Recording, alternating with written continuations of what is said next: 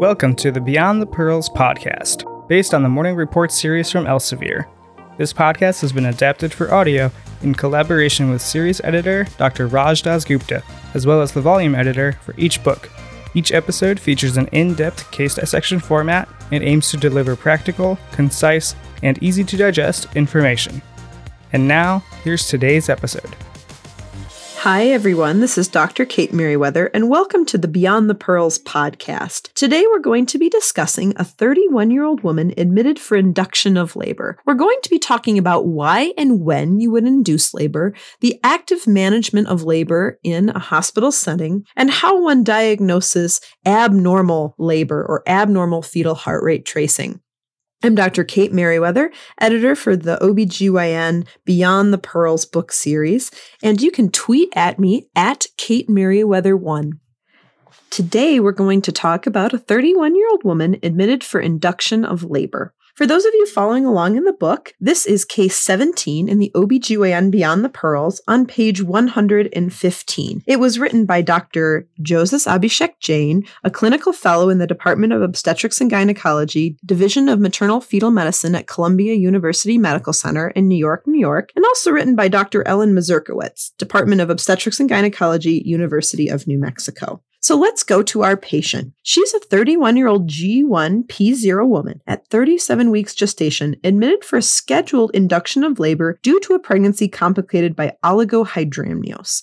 So, what is an induction of labor? Labor induction involves the use of medications or techniques to facilitate uterine contractions and stimulate the process of labor, with the end goal of achieving a vaginal delivery. There are various methods by which induction of labor can be undertaken, including the administration of prostaglandins or oxytocin, amniotomy or rupturing the bag of waters, mechanical dilation of the cervix, or ancillary outpatient procedures such as membrane stripping, which is where manually the examiner will swipe a finger across the membranes in front of the baby's head in the middle of the cervix.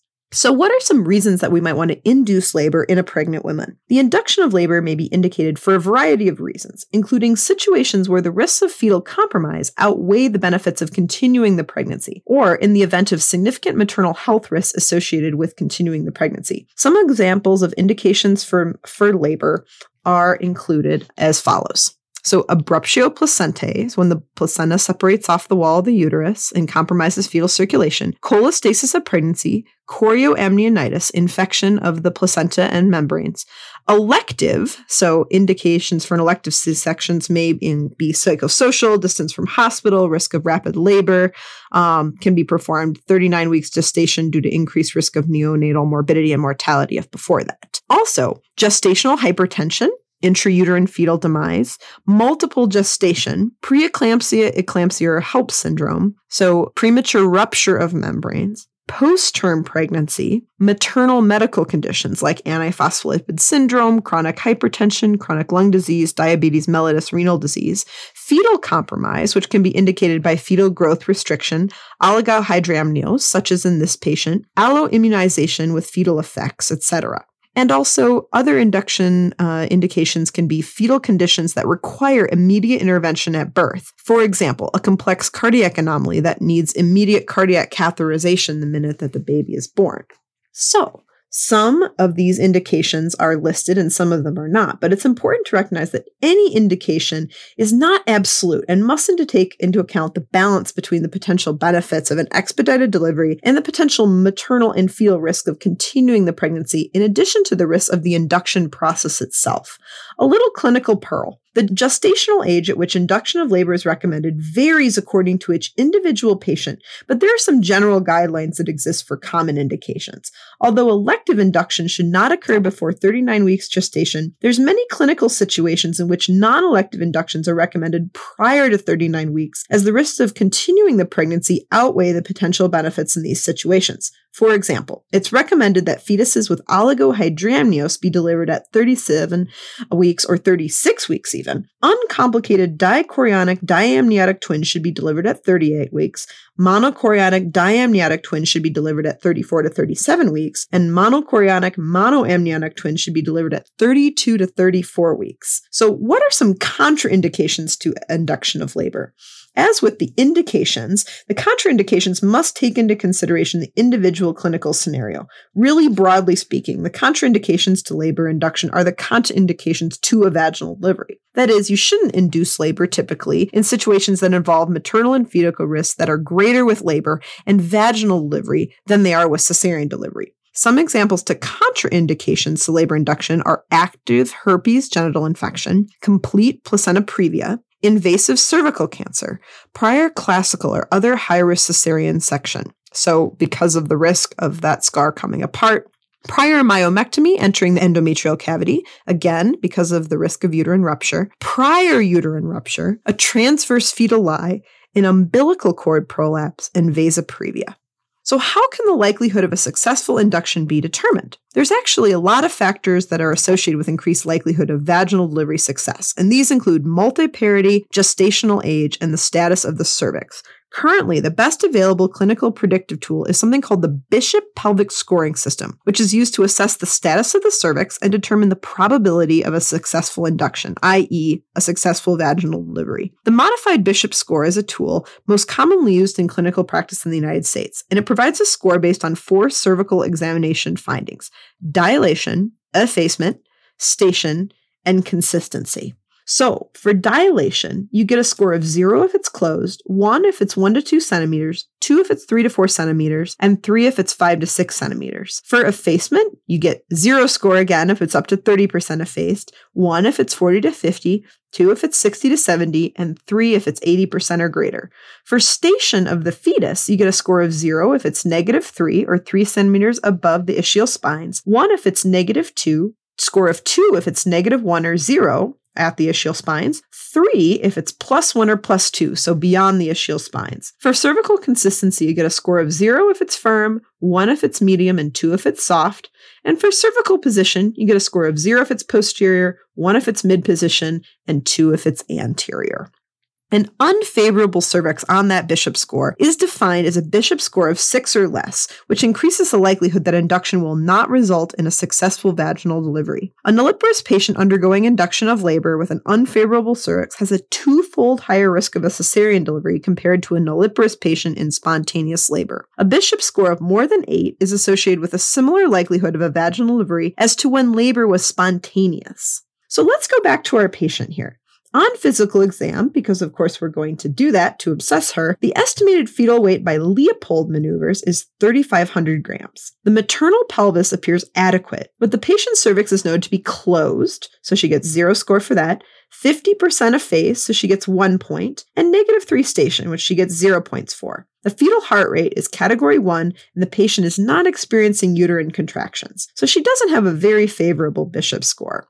So, what do we call cervical ripening and how can that be performed? Cervical remodeling naturally occurs as an important part of normal parturition. It involves enzyme mediated collagen breakdown and increase in water content and other hormone mediated chemical and structural changes in the cervix. For an unfavorable cervix, like the one in our patient, which exists in the absence of these changes, cervical ripening involves the use of medications or techniques to facilitate physical softening of the cervix, in addition to partial thinning, or what we call effacement, and dilation. As induction is likely to be ineffective in a woman with an unfavorable cervix, as we talked about when we were discussing the Bishop score, cervical ripening is general employed prior to the induction of labor in order to increase the likelihood of a successful vaginal delivery and decrease the induction to delivery time. Techniques for cervical ripening generally are in two categories. They're either mechanical methods, like hygroscopic dilators, osmotic dilators, classically called laminaria japonicum, transcervical Foley balloon dilators, double balloon devices, and extra amniotic saline infusion. There's also cervical ripening agents, which is the other category. These are things like synthetic prostaglandin E1, prostaglandin E2. Misoprostol is a synthetic PGE1, prostaglandin E1. It's an analog that can be used for both cervical ripening and induction of labor. PGE2 preparations include a dinoprostone gel and a dinoprostone vaginal insert. For women undergoing a scheduled induction of labor with an unfavorable cervix, clinical outcomes appear to be similar whether a transcervical balloon catheter or a prostaglandin E1 or E2 analog is used for cervical ripening. So let's talk about a clinical pearl. This is for steps two and three. Prostaglandin analogs, such as misoprostol, have an important role in obstetrics apart from labor induction. Misoprostol is used to prevent and treat postpartum hemorrhage and is most effective for this purpose when administered rectally. Misoprostol binds to myometrial cells, causing smooth muscle contraction and hemostasis at the site of placentation. The most common adverse effects are gastrointestinal, usually diarrhea or abdominal pain. Carboprost, a prostaglandin F2 alpha analog, is also available as an intramuscular injection for treating postpartum hemorrhage, and that can be given in repeat doses, 15 to 90 minute intervals when managing an ongoing hemorrhage after delivery. So, what are some risks associated with cervical ripening and induction of labor? The use of both prostaglandin analogs and oxytocin can result in uterine tachysystole, with or without fetal heart rate changes. Tachysystole is defined as an average of greater than five uterine contractions in a 10 minute period, and that's averaged over a 30 minute period. This effect is principally dose related with both misoprostol and oxytocin. And if it's persistent, it can lead to category 2 or 3 fetal heart rate tracings or evidence of fetal compromise. Due to the significant risk of uterine rupture, misoprostol should be avoided in women in the third trimester who've had a prior cesarean delivery or any major uterine surgery where the endometrium was entered. So now we're going to talk about some tracings. And I know this is a little tricky over a podcast, but we're going to mention a little bit about uterine tachysystole. Usually, a patient will have a monitor on her belly called a tocometer. The tocometer measures electrical signals that correspond to muscle contraction. A patient that has uterine contractions or a rise in the tocometer activity that's happening very frequently, let's say eight every 10 minutes, would be considered to have tachysystole if that's averaged over 30 minutes. Usually, in the case of prostaglandin administration, these contractions will be very small and very closely spaced together. If the tachysystole is natural, usually the contractions will be a little bit longer and not quite so spaced together. So let's also talk about some category of fetal tracing. You can have different kinds of fetal heart rate decelerations. Note the way that decelerations appear to mirror uterine contractions when we call them early decelerations. Those are due to the squeezing of the fetal head and changes in the fetal brain when the head is noticing increased pressure with the contraction. In an early deceleration, the fetal heart rate drops and reaches a nadir about 20 to 30 below the baseline at the very peak of the contraction and returns to the baseline as the contraction resolves. There's also something called variable decelerations, which are very rapid or steep decelerations that also correspond to the peak of the contraction, but don't take quite as long to get down to their nadir as early decelerations.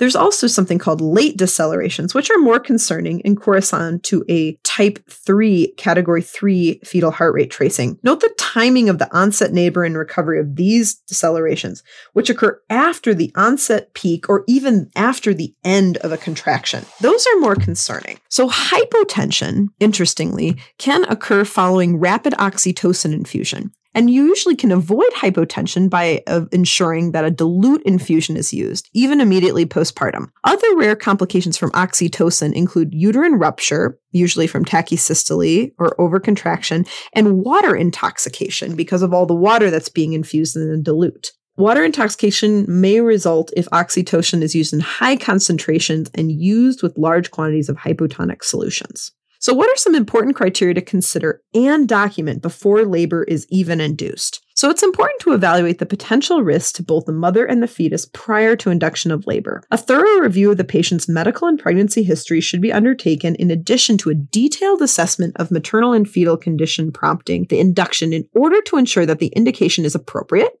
and identify any possible contraindications to labor or contraindications to using certain medicines like prostaglandins or oxytocin. You also want to look for possible contraindications to a vaginal delivery at all. You don't want success to be a bad thing. Pre induction and pre oxytocin checklists have been published to assist with this assessment and can be very useful and standardize the assessment across patients. The gestational age and the method by which the gestational age was calculated should be reviewed and documented in the patient's chart prior to the start of an induction in order to minimize the risk of neonatal morbidity and mortality due to incorrect dating. Keep in mind that dates that have been made by second trimester ultrasound are plus or minus two weeks off. If they've been made by first trimester crown rump length, they're usually within a few days accurate. If they're made by IVF transfer, they're usually completely accurate just to give an idea. The estimated fetal weight, either by Leopold or by a recent ultrasound, should also be considered, including the potential for dystocia or mismatch of the fetal size with the maternal pelvis. At the time of admission for induction, a focused physical exam should include an assessment of the patient's cervical exam, like we already did, a confirmation of the fetal position, remember we want the fetus to be head down, and an assessment of the fetal heart rate and contraction patterns. Remember we talked about various types of decelerations. Obviously, we want the fetus to have a category one fetal heart rate tracing, meaning it has moderate variability, no variable or late decelerations, and ideally accelerations that occur regularly across the tracing. Finally, the indications for induction of labor should be reviewed with a patient and the details involving the induction process, techniques, and risks should be discussed. This includes the potential need for a cesarean delivery, and a physician capable of performing a cesarean delivery should be readily available during the induction of labor. So let's go back to our patient now. This patient undergoes cervical ripening with 25 micrograms of vaginal misoprostol. One hour later, her nurse notifies you that the patient has experienced contraction every minute and the fetal heart rate demonstrates a baseline of 150 per minute, which is a normal baseline, with absent variability and recurrent late decelerations. So not only have we loss of variability, but recurrent lates, which is a category three fetal heart rate tracing. So, how should this patient's tachysystole, because it's very frequent, and abnormal fetal heart rate tracing be managed in the short term? Because of this category 3 fetal heart rate tracing, defined as either a sinusoidal heart rate pattern or the presence of absent fetal baseline variability with recurrent late decels, like this patient, in this case, routine intrauterine resuscitative measures should be employed immediately, and that includes maternal repositioning the left lateral decubitus, something that allows for the uterus to not inhibit venous return to the mother's heart and to the placenta, an intravenous fluid bolus, particularly if there's hypotension in the mother, and supplemental oxygen administration to the mother by nasal cannula. Although this patient is not receiving oxytocin, for patients who are, the infusion should be decreased or discontinued immediately if this situation arises. Subcutaneous terbutaline may also be used in an attempt to resolve the tachysystole and correct the abnormal fetal heart rate tracing as soon as possible. There's no response to these measures, such as ongoing category 3. So that would be, again, recurrent late decelerations, recurrent variable decelerations, or bradycardia with absent fetal heart rate variability, then the cesarean delivery should be considered urgently.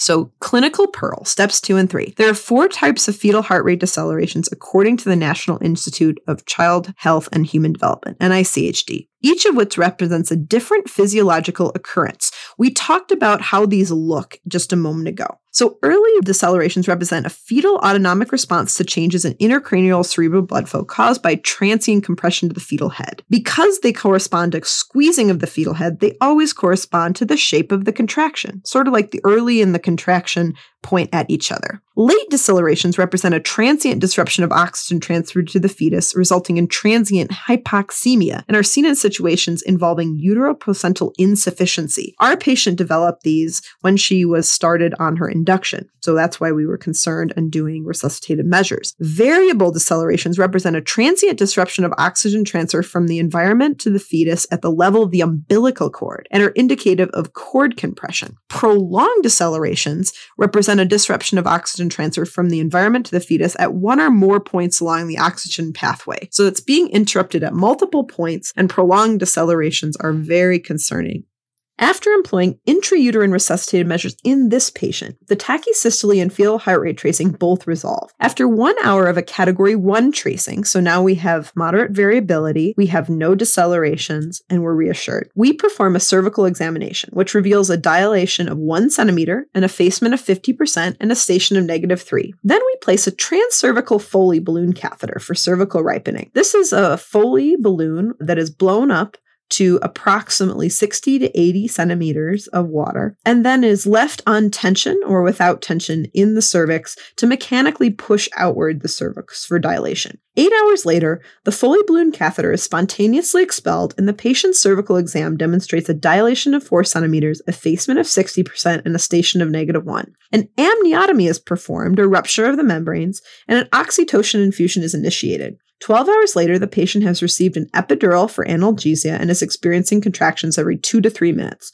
Her nurse tell you she is receiving the maximum dose of oxytocin. A cervical examination demonstrates that her cervix is unchanged with a dilation of 4 centimeters, effacement of 60%, and a station of negative 1. So, how is a failed induction diagnosed? How do we know? The normal progression of labor for a woman undergoing induction differs significantly from that of a woman undergoing spontaneous labor. As such, allowing a longer period of what we call latent labor before diagnosing a failed induction may reduce the risk of cesarean delivery. A failed induction is generally defined as a failure to generate regular contractions with cervical change after at least 24 hours of oxytocin administration. Artificial rupture of membranes should occur if safe and feasible. If after rupture of membranes, regular contractions and cervical change do not occur at 12 12 hours of oxytocin administration, an induction may be considered a failure. The time involved in cervical ripening should not be included when determining the length of induction or when diagnosing a failed induction. In this patient's case, it's reasonable to offer a cesarean delivery at this time due to a diagnosis of failed induction. Because she's gone more than 12 hours since amniotomy and despite generating regular contractions is not changing. So let's go beyond the pearls. A labor induction for a nulliparous patient, a woman who's never given birth, with an unfavorable cervix can be a multi day affair that requires patience on the part of the patient and provider. It can be helpful to set this expectation when starting the induction process, especially in situations where multiple cervical ripening techniques are required. Amniotomy may be ineffective as a standalone method of labor induction, but it requires that the cervix be dilated. When performing an amniotomy, the risk of umbilical cord prolapse can be reduced by ensuring that the fetal head is presenting, meaning down, engaged, meaning up against the cervix, and well applied, with no umbilical cord or other fetal parts presenting. Almost 30% of mothers who gave birth to a singleton infant reporting using a non medical intervention to try to start labor, such as walking, sexual intercourse, nipple stimulation, castor oil, and herbal therapies. Unfortunately, these methods and their efficacy have not been thoroughly evaluated, so they're not evidence based at this time. Let's do a quick case summary for this patient. So, we met a 31 year old G1P0 woman, a nulliparous woman, at 37 weeks gestation who was admitted for a scheduled induction of labor due to pregnancy complicated by oligohydramnios, or low fluid around the baby. On physical examination, the patient's cervix was closed, 50% effaced, and a negative 3 station, so unfavorable. She underwent cervical ripening with 25 micrograms of vaginal misoprostol. An hour later, the patient was experiencing tachysystole with a category 3 tracing. After employing some intrauterine resuscitative measures, the tachysystole and fetal heart rate tracing both resolved. A transcervical Foley balloon catheter was placed and spontaneously expelled eight hours later. The patient's cervical exam demonstrated a dilation of 4 centimeters, effacement 60%, and a station of negative 1. An amniotomy is performed and an oxytocin infusion was initiated. 12 hours later, the patient received an epidural for analgesia and was experiencing contractions every 2 to 3 minutes on the maximum dose of oxytocin. A cervical examination demonstrates her cervix was unchanged, again dilated 4 centimeters, 60% of effaced, station negative 1. She underwent a primary cesarean delivery due to diagnosis of a failed induction of labor. Thank you for listening to the Beyond the Pearls podcast from Inside the Boards. This podcast is executive produced by Christopher Brightigan and Dr. Patrick Beeman. This podcast is intended for educational purposes only and is not medical advice. Ars longa, vita brevis.